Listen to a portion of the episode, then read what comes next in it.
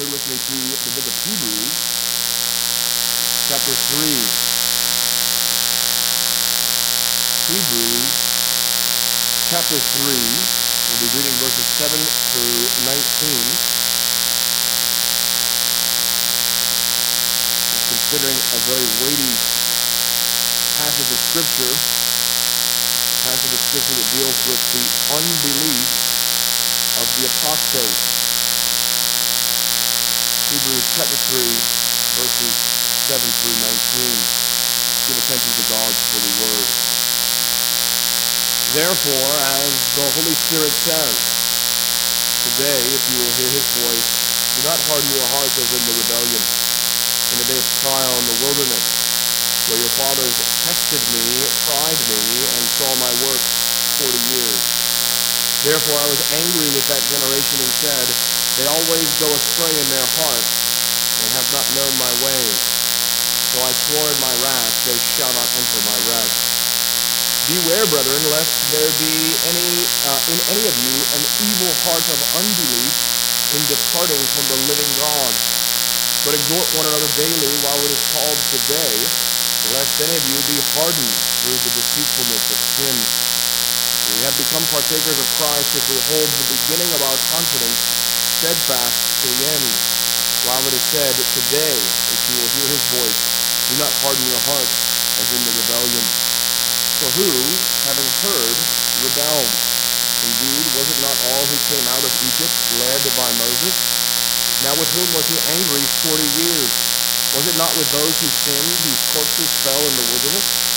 And to whom did he swear that they would not enter his rest, but to those who did not obey? So we see that they could not enter in because of unbelief. Let's. Heavenly Father, we thank you for giving us your word. We thank you for fulfilling your word through the Lord Jesus Christ, and we thank you that the author of your word, the Holy Spirit, is now given to us in his name. And so we pray now that as we enter into this time of the preaching of your word, that your spirit would be upon us, that we might see and hear, that our hearts would be tender to your word, even as this very passage exhorts us. And we pray all of this for Jesus' sake. Amen. Well, perhaps you uh, have been driving, and uh, perhaps you've been driving at the end of a long trip. I have several times. And uh, what you sometimes find as you drive at the end of a long road trip is you begin to get a little sleepy. And as your head perhaps starts to nod a little bit, perhaps your spouse is in the car with you, and perhaps he or she is a little bit more alert than you are at that point. And perhaps as you're driving, your, your head begins to nod, and you begin to veer to the edge of the road, or perhaps into oncoming traffic, and your spouse because they love you, will raise their voice and say, honey, wake up. Now, this has happened to me in the car more than once. And sometimes we react with a little bit of anger.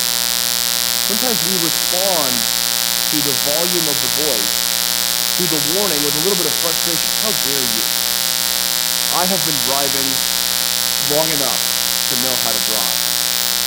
And we react to the strength of the warning until we realize what's actually going on. I almost did hit the telephone pole. I almost sideswiped that car. I almost hit the oncoming semi. So a lot of times when we are warned, when, when people come to us with a warning for our good, our initial response is a reaction to the volume and the intensity of the warning. But once we realize the situation, we praise that person. Thank you for shouting at me. Thank you for raising your voice and getting my attention because this could have ended badly. This could have ended horribly.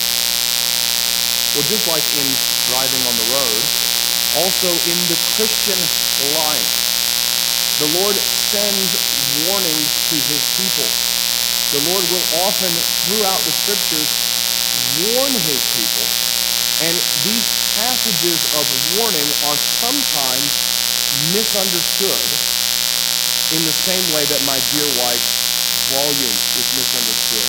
Sometimes we come to these warning passages, which this is one of many in the book of Hebrews, and because of the intensity, as it were, the volume of the Holy Spirit in this passage, we can be tempted to react against it, to, to respond and say, Well, I have been a Christian long enough. I know how to drive on the pathway to heaven. But we need to recognize that just as my wife needed to raise her voice to get my attention for my salvation, sometimes the Lord has to raise his voice in order to get our attention so that we can course correct, so that we can avoid the unbelief of the apostate. And that's really what this passage is warning us about here. This passage warns us of apostasy, which is, as it says in verse 12, departing from the living God, going away from Jesus and the Father and the Holy Spirit. It warns us about this grave danger, but it warns us by describing the reason people apostatize the reason that people depart from the living God is because of unbelief. What this passage is teaching us is that it is the unbelief of the apostate which leads them away from the living God. It is an unbelieving heart that causes people to depart from God and nothing else. And he does this for us in three ways. There are three things he shows us in this passage. The first is the root of unbelief, the remedy for unbelief, and the result of unbelief. The root of unbelief, the remedy for unbelief, and the result of unbelief. Verses 7 through 11 describe the root of unbelief. Verses 12 through 15 are the remedy for unbelief, and verses 16 through 19 are the result of unbelief. 7 through 11 is the root of unbelief. 12 through 15 is the remedy for unbelief. And verses 16 through 19 is the result of unbelief. And for those that are, that are fleshing it out a little bit, I'll give you a little bit more on each of those points. The root of unbelief is resisting the Holy Spirit in the Word of God. The root of unbelief is resisting the Holy Spirit in the Word of God. The remedy for unbelief is the power of the Spirit in the body of Christ. The remedy of unbelief is the power of the Spirit in the body of Christ. And the result of unbelief is separation from God. The root, the remedy, and the result. One more piece of preface before we get into this passage. We, uh, at least uh, myself and, and the elders, I can say very confidently, are all Westminster Confession Presbyterians. And I trust that many here also adhere to and appreciate the Westminster Confession of Faith. This is another way of saying that we're just simple Calvinists. We try to take the Bible for what it says at face value. And one of the things that the Bible teaches is that God elects unto salvation. Those that are saved are kept by his power. All of those for whom Christ died can never fall away from the faith. Amen and amen. One of the things, however, that we need to be careful of, especially as Calvinists, especially as Presbyterians, in proclaiming the truth of God's first cause, of, of his decree as the ultimate cause of whatsoever comes to pass. We need to be careful that we don't hold that truth and ignore secondary causes. Secondary causes are the things that God uses to bring his decrees to pass. Here's an illustration. God decreed that the Lord Jesus Christ would die for sin. Praise the Lord for his grace. But in decreeing the death of his son, he also ordained all of the things that led up to that point. The marriage of Joseph and Mary, the flight to Egypt, the hatred of the Jews, the fact that the Romans used this form of crucifixion to execute. All of those things had to be in place for God's ultimate decree to come to pass. Now, why is this important here? Because what we're going to look at is a diagnosis of apostasy. Why do people apostatize? The temptation for us is going to be to look at this passage and say, well, if people depart from the faith, it's because they weren't elect. That's the temptation. If people leave the faith of Christ, it's because they were not elect. Now that is true. However, we need to pay attention to how people depart. People don't just wake up in the church and one day say, I hate the living God, I'm walking away from all of this. It doesn't happen that way. The way that it happens is, first, this root begins to take hold of the heart and it does two things. Look at what the author says in verses 7 through 11. The root of unbelief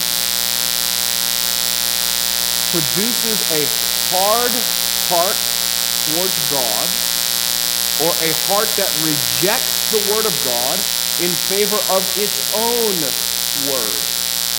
It rejects the word of God in favor of its own word. It rejects the wisdom of God in favor of its own wisdom. It rejects the truth of God in favor of its own truth. And it begins by resisting the Holy Spirit. Notice in verse 7, the author says to us, Therefore, as the Holy Spirit says, a very important thing to be reminded and encouraged of, brothers and sisters. On the one hand, when we look at the scriptures, we are reading the words of men. My opinion, it's, it's debated, but my opinion is that the book of Hebrews was written by Paul. Maybe that's not true, maybe it is. We know that the other letters were written by Paul Romans, Corinthians, Ephesians. So when you read those letters, you are reading the words of Paul. But ultimately, the one that we are reading about, the one that is speaking to us, is the Holy Spirit. It is the living God who speaks to us through the Scriptures. These are His words. So when you read the Scriptures, you're not just reading the words of Paul. You're not just reading the words of John. You're not just reading the words of Peter. You're reading the words of the Holy Spirit. You're reading the words of that Creator Spirit who was at the beginning causing everything to come to life. You are reading the words of the Holy Spirit when you read the Scriptures. Now, on the one hand, we need to be reminded of this because we live in a day where this is conveniently ignored sometimes, especially when it comes to uh, discussions of human sexuality. I don't know if any of you paid much attention to uh, the recent General Assembly in the Presbyterian Church in America. They recently had their assembly and they were debating the question of a, a, a perverse sin uh, being allowed in the ministry of their church. And to the glory of God, a faithful old minister, Palmer Robertson, got up to the mic and began arguing and persuading the body we need to pass this, we need to um, do this thing that will prevent this sin. And he did it by reading Romans chapter 1, where Paul the Apostle speaks about that particular sin. Now, the reason I'm highlighting this is because many respond to that, and they'll say, well, Paul was a first century Jew who lived in the Roman Empire. That's Paul's opinion. Many will say that Paul um, had hard views of women. That's what Paul thought. Or they'll say things about John in the same light. You've heard this kind of reasoning before. When people want to get away from the scriptures and away from what they mean, they begin speaking this way. And we need to be reminded that no, that's not Paul's opinion about homosexuality. That's the Holy Spirit's opinion about homosexuality. That's what God says about these things because the scriptures are the words of the Holy Spirit. So the author begins at this point and he, he quotes uh, Psalm 95, which is a psalm of David. He quotes it by saying, Therefore, as the Holy Spirit says, today, if you will hear his voice, do not harden your heart as in the rebellion. Now, one of the first things that the author describes for us here is the, the root of unbelief. And notice there's two things at this point. First off, unbelief, this kind of unbelief, is not ordinary sinfulness. It's not the run of the mill sort of sinfulness that we all are sort of struggling with and fighting against and trying to mortify. It's not the, the uh, perhaps uncontrolled temper that might fly off in a moment of weakness or when your spouse warns you about the semi. That's not what he's describing here. What he is describing is a conscious and aware rejection of the Word of God. This is a conscious, knowledgeable rejection of God's Word, His promises, and His commands. Notice what he says. If you will hear His voice, another way to, to describe this is if you have heard His voice, if the Word of God has come to you, and it has by the power of the Spirit persuaded you that it is the Word of God, do not harden your heart. Now, he cites uh, two Old Testament episodes.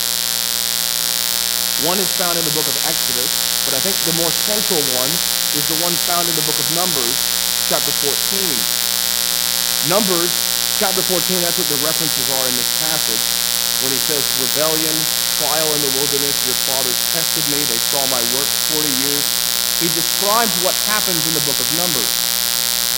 In the book of Numbers, Israel was on the borders of Canaan. They were getting ready to conquer the promised land. And the 12 spies came back, and 10 of the spies gave an evil report. The report that they gave to the nation was that there's giants in the land, we can't do this, they're stronger than us, we need to back off. This is a death sentence. This is a suicide mission to try and go into this place. But Caleb and Joshua gave the people an encouraging report. They told the people that, look, if God has promised us this, their defense has departed from them. If God has given this to us, there's nothing that can keep us from conquering this, no matter how big these giants are, no matter how impressive their armaments are we can do it because of God's promise. This happened in Numbers 14. The people then chose to reject the testimony of Joshua and Caleb, and they chose to follow the, the report of the ten wicked spies, the ten spies who discouraged the people now understand what was happening in that episode because that's what the author refers to in this passage. What is happening in that episode is that God, at this point in the story, on the borderlands of Canaan, all of the promises of the book of Genesis, all of the miracles and the mighty wonders of Egypt, the building of the tabernacle and the Shekinah glory in the midst of the congregation, all of this stuff is uh, is, is coming together, and God's covenant promise to Abraham is, as it were, nine and a half months pregnant, ready to burst with the fulfillment that he promised to Abraham. Right on the edge. And then the people say, no, we don't, we don't believe God. His word is not trustworthy. We're not going to believe his promise that he made to Abraham, Isaac, and Jacob, nor are we going to obey his command, go and conquer the land. You see, there's, there's two sides to their hardening of heart. They have rejected what God promised and convicted them to do. So the first thing is that their hearts are hardened towards God's word. But secondly, notice in verse 10, they favor their own word or their own wisdom in opposition to God's word. Look at what he says. Verse 10, the Lord says, Therefore I was angry with that generation and said, They always go astray in their heart, and they have not known my ways. You see, the heart of unbelief, this heart that apostatizes from God, rejects what God says, but also in their own heart follows their own wandering impulses. They're always going astray in their thoughts. They're always wandering off into the ditch. They're always falling asleep at the wheel and hitting the telephone pole. And then God takes them out of the ditch, puts them back on the road, and they do it again immediately into the next telephone pole. That's what he's describing here. A couple of things to notice first off. One, the Old Testament, just like the New Testament, is a religion of the heart. The Old Covenant and the New Covenant are both directed at the heart of man. The Old Covenant had more outward ceremony and more outward sacrifices, but it was still focused on the heart of men.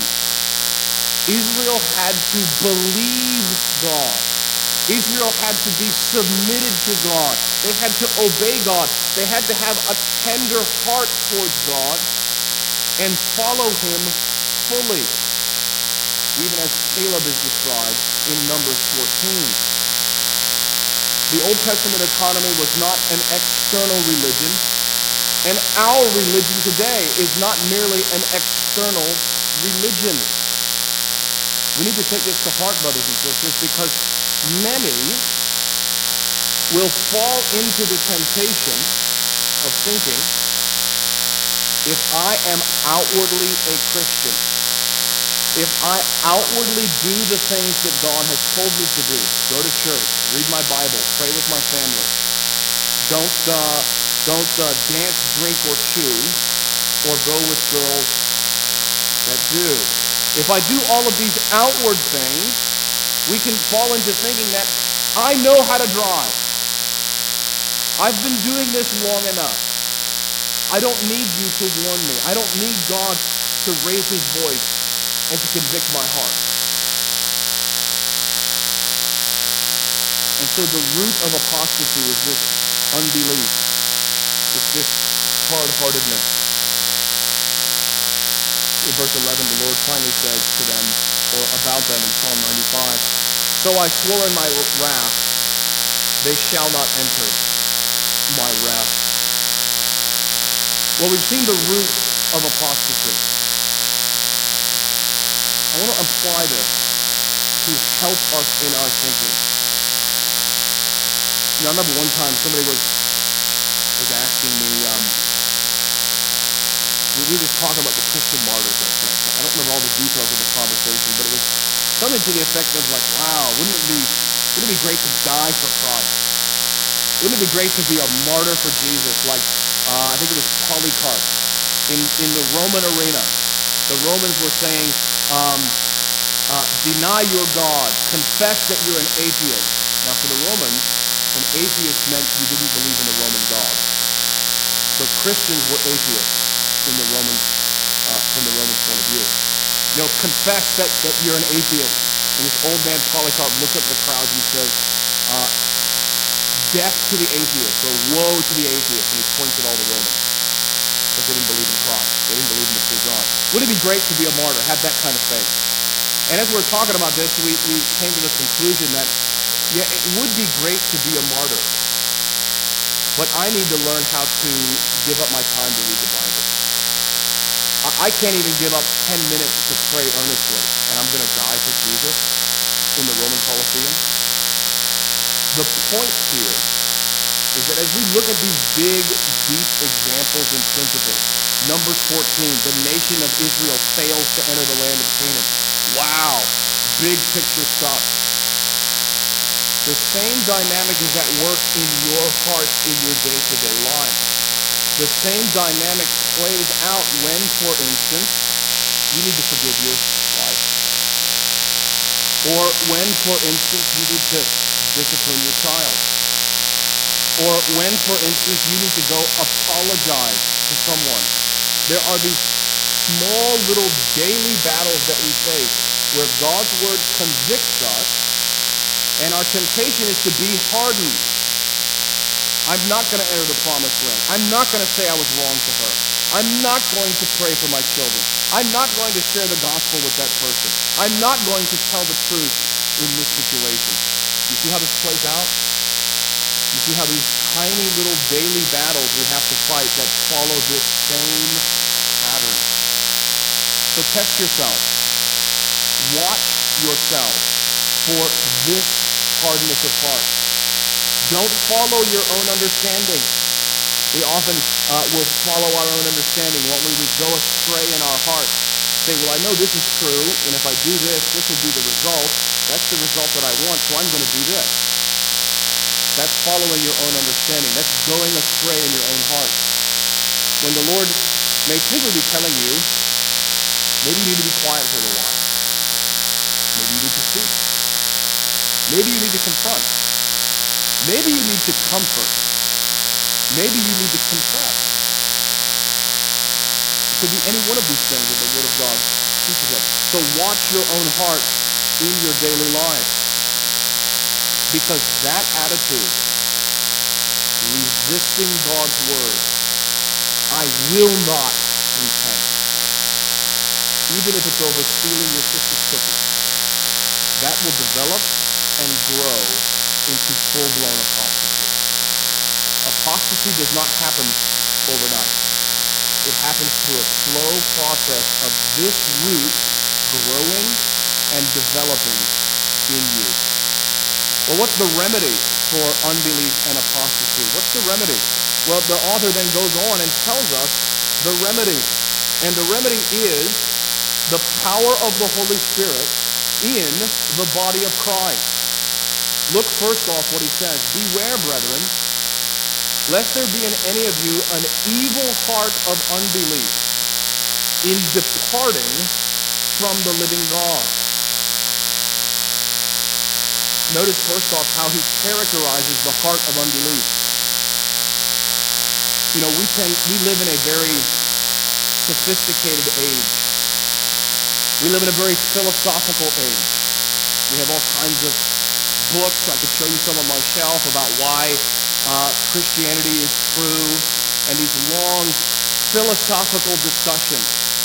And, and we, we can be tempted in our country to think, well, if somebody doesn't believe the gospel, they're just intellect, they're being intellectually honest. They, they're just, they just have questions. They're not sure about these things. If, if somebody departs from the faith, you see this now in our day, it's, it's called the deconstruction movement. Have you, have you heard of this movement in the evangelical world? A lot of young people are deconstructing their faith. They're, they're going brick by brick and, and pulling down the things they were taught by their parents, the things they were taught by their pastors, and they're deconstructing their Christianity. And many times they have an excuse of, I was done wrong by the church in some way. I was offended by the church in some way, and so we're supposed to give them a pass. We're supposed to say, this is understandable. This, unbelief and departing from the faith, is not evil. But notice what the author of Hebrews says. An evil heart of unbelief in departing from the living God. The heart that departs from what they were taught.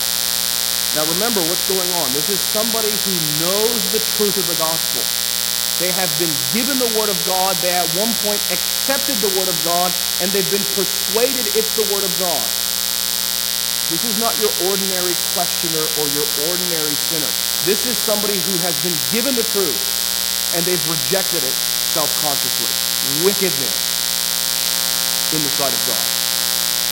Evil to reject the gospel of God's love. Now he tells you, brethren, beware lest anyone among you has this evil heart. Be looking out for one another, not from a standpoint of judging, as we sometimes do from the back seat. We sometimes look across the pew that, ooh, they are on a bad path. Thank you, Lord, that I'm not like other men, like this tax collector. We, we sometimes look at one another that way. What he's saying is, is beware, watch out for one another, and then do what? Verse 13, but exhort one another daily, while it is called today. Now, this word, verse 13, is one of my favorite words in the New Testament. It's translated here exhort. It can also be translated encourage. This is the word paraclete, the word that's used to describe the Holy Spirit. The Holy Spirit in John, uh, John uh, 16, is called the capital P Paraclete. He is the capital C Comforter. He's the capital E Encourager. The Holy Spirit is the one who does this work. He's characterized as the one that does this. God the Father ordains salvation, God the Son executes salvation, and God the Holy Spirit encourages you along the way in salvation. And notice what the author is telling you, the body of Christ. You paraclete one another. You encourage one another. You exhort one another while it is called today. You become a participant in the work of the Holy Spirit. You, seeing a brother or sister that's wandering, can come alongside them and say, hey, what's going on? How can I pray for you? God is good, isn't he? Reminding and encouraging them of their of, of God's promises. This is, you turn to Numbers 14. This is exactly what Caleb and Joshua did in the wilderness. Caleb and Joshua in Numbers 14:6. Numbers 14, verse 6, do this kind of encouraging, this kind of paracleting with the nation of Israel. But Joshua, the son of Nun, and Caleb, the, the son of uh, Jephunneh, who were among those who had spied out the land, tore their clothes.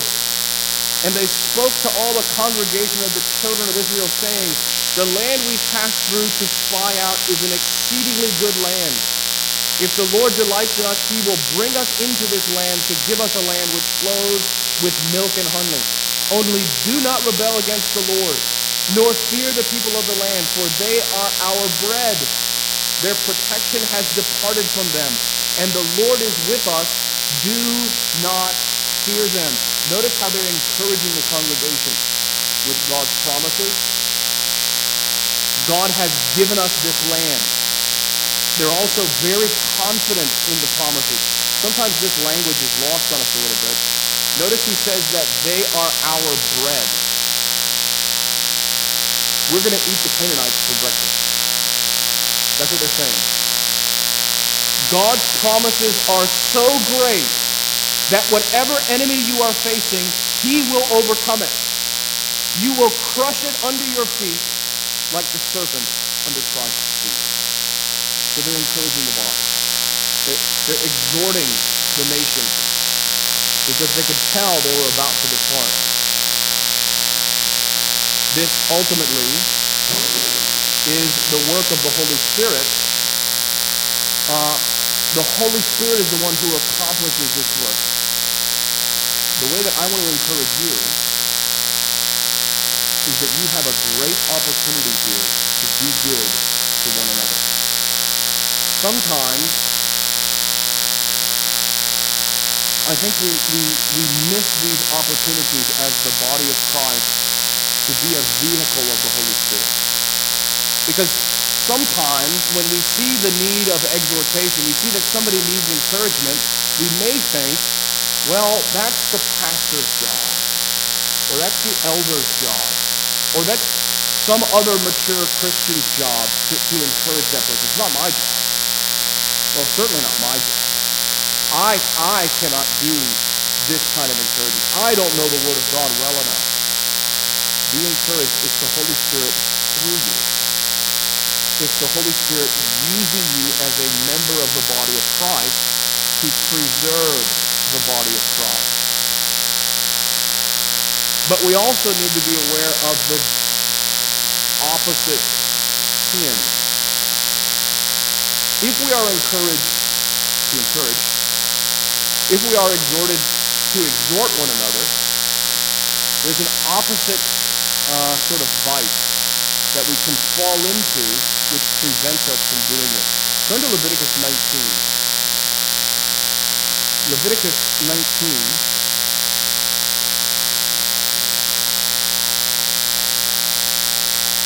Verse 15.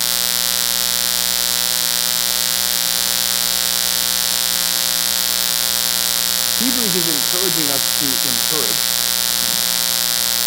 The, the, the other, the, the opposite sin to this is gossiping.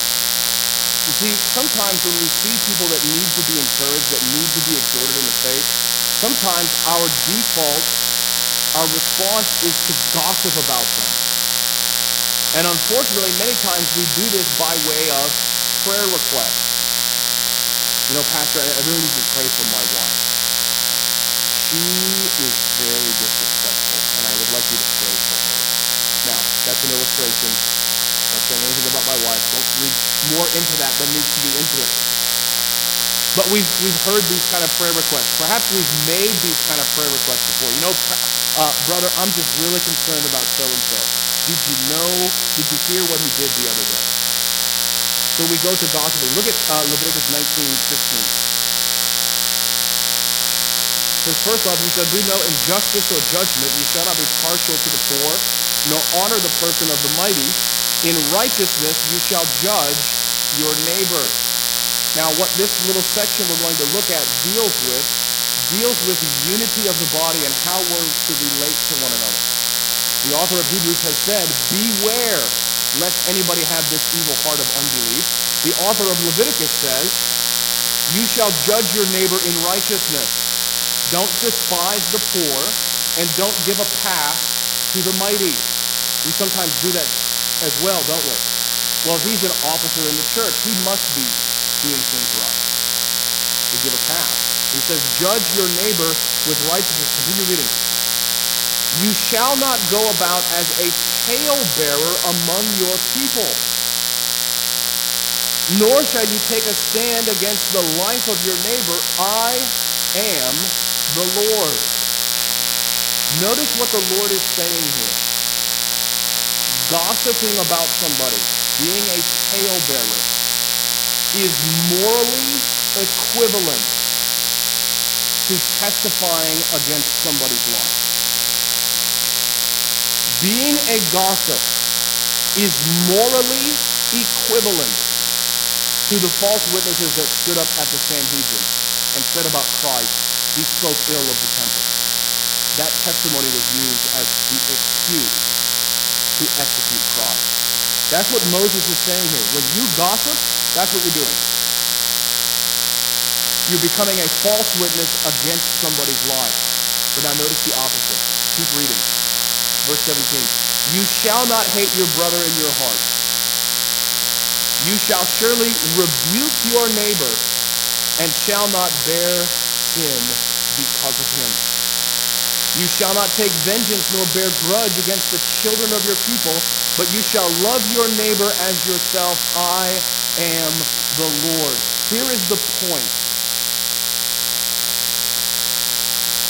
The best way to love your brothers and sisters in Christ is to speak to them about the things of Christ. Exhort one another daily. Confront them if they need to be confronted. This is how you love your neighbor in your heart. This is how you love your neighbor as yourself.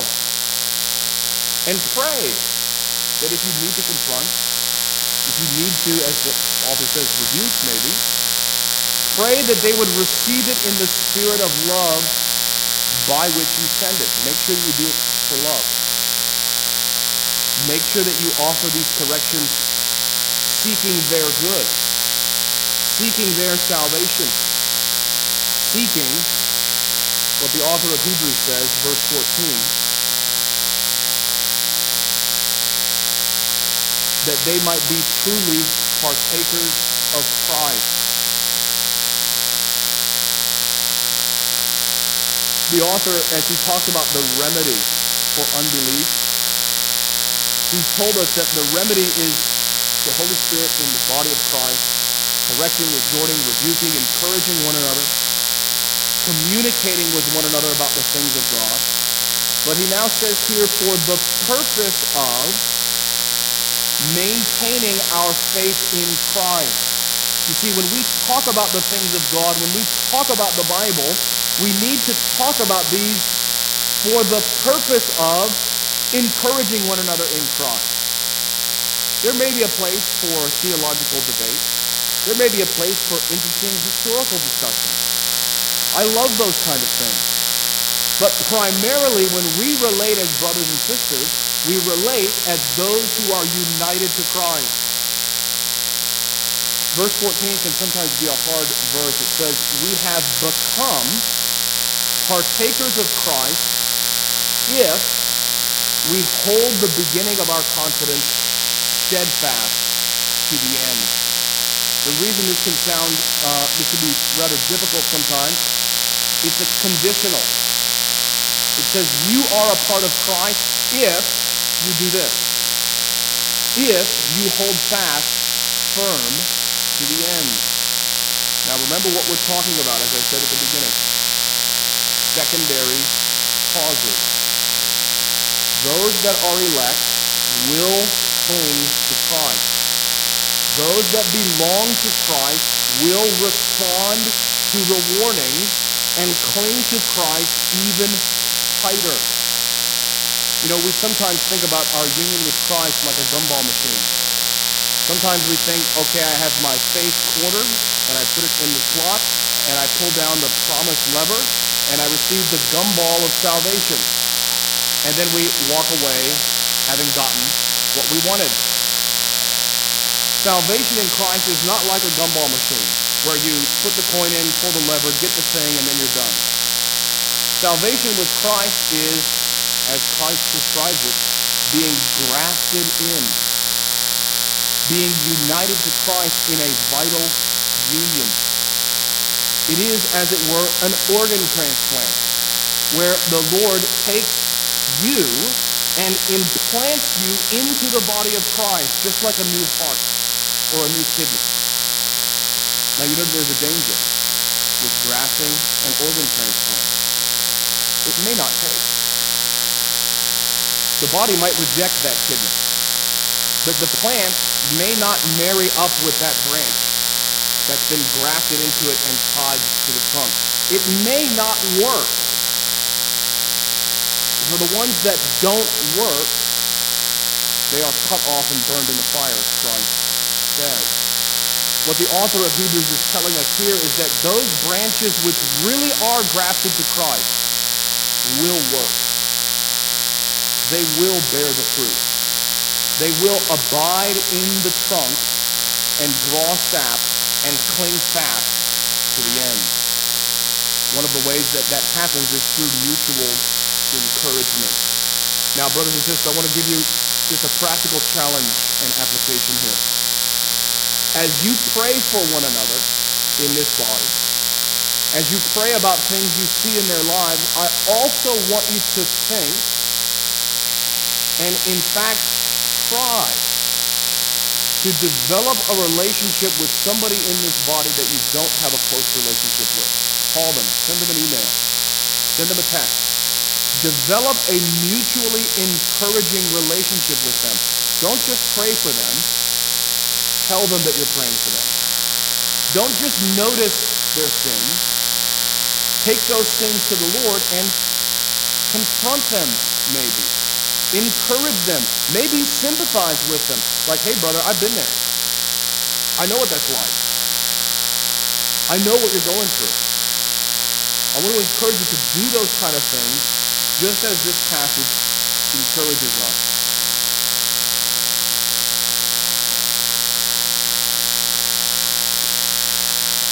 Finally, as we look at this passage, we are told about the result of unbelief. This uh, passage, verses uh, 16 through 19, this subpoint in our sermon, serves as a transition into the next part of the book of Hebrews, which speaks about the promise, the, the promise of rest. In verse 11, he quotes, he finishes his quote of Psalm 95 and says, So I swore in my wrath, they shall not enter my rest. Now in verse 16 through 19, he begins to unfold this idea and talks about the result of this, uh, uh, this unbelief. He says, For who, having heard, rebelled. Notice what I said. This is really a summary section of this whole passage. It's the people that heard the word of God who rebelled against it. This is not an ordinary sinner. This is not just an ordinary Egyptian who knows nothing of Jehovah. These are Israelites who heard the words of Moses that have rebelled. Indeed, was it not all those who came out of Egypt led by Moses? The author goes on to describe more fully that every one of the people who died in the wilderness were circumcised members of Israel. They had followed Moses out of Egypt. They were baptized members of the visible church in good standing. But their hearts were not right. They all died. Now, verse 17 Who was he angry for 40 years? Was it not with those who sinned, whose corpses fell in the wilderness? And to whom did he swear that they would not enter his rest, but to those who did not obey? So we see that they could not enter in because of unbelief. The author has described for us what unbelief produces a hard heart, a heart that departs from the living God. Now he describes the result of unbelief, and the result of unbelief is separation from God for all eternity. In Psalm 95 and in uh, Numbers chapter 14, the rest that the Israelites are prevented from was entering the land of Canaan. Now, entering the land of Canaan was a type of our eternal rest. It was a foreshadowing of what life for all eternity will be. Dwelling in God's presence, enjoying his rest for all eternity. So for the Israelites to be told they cannot enter my rest, it means ultimately they will end up in hell forever. Likewise here for us, not entering into God's rest means you are cut off from God for all eternity. And so the author warns us. The, the author, as it were, is, is uh, sitting in the passenger seat. The Holy Spirit is right alongside of us, saying, Watch out if your heart is hardened. The freight train is coming down the track. And once that freight train hits you, once the wrath of God is revealed against you for your unbelief, there is no hope. But today, if you will hear his voice, don't harden your heart. Look to the promises of God. Look to his mercy in the Lord Jesus Christ. Look to his promises. And look to his commands. For his commands are not burdensome, but his yoke is easy, and his burden is light. Do not be stiff-necked, but follow him with a heart of faith, and he will save you for all eternity. Amen and amen. Let us pray. Heavenly Father, we thank you for your word and for the Lord Jesus. And we pray that you would give us tender hearts before your word. Help us to walk in your ways. Help us to be doubtful of our own hearts, but fully persuaded of your word. Give us the grace to exhort one another daily, that we all, as one body, might enter into your eternal rest, praising and rejoicing you for all eternity, we ask. In Jesus' name, amen.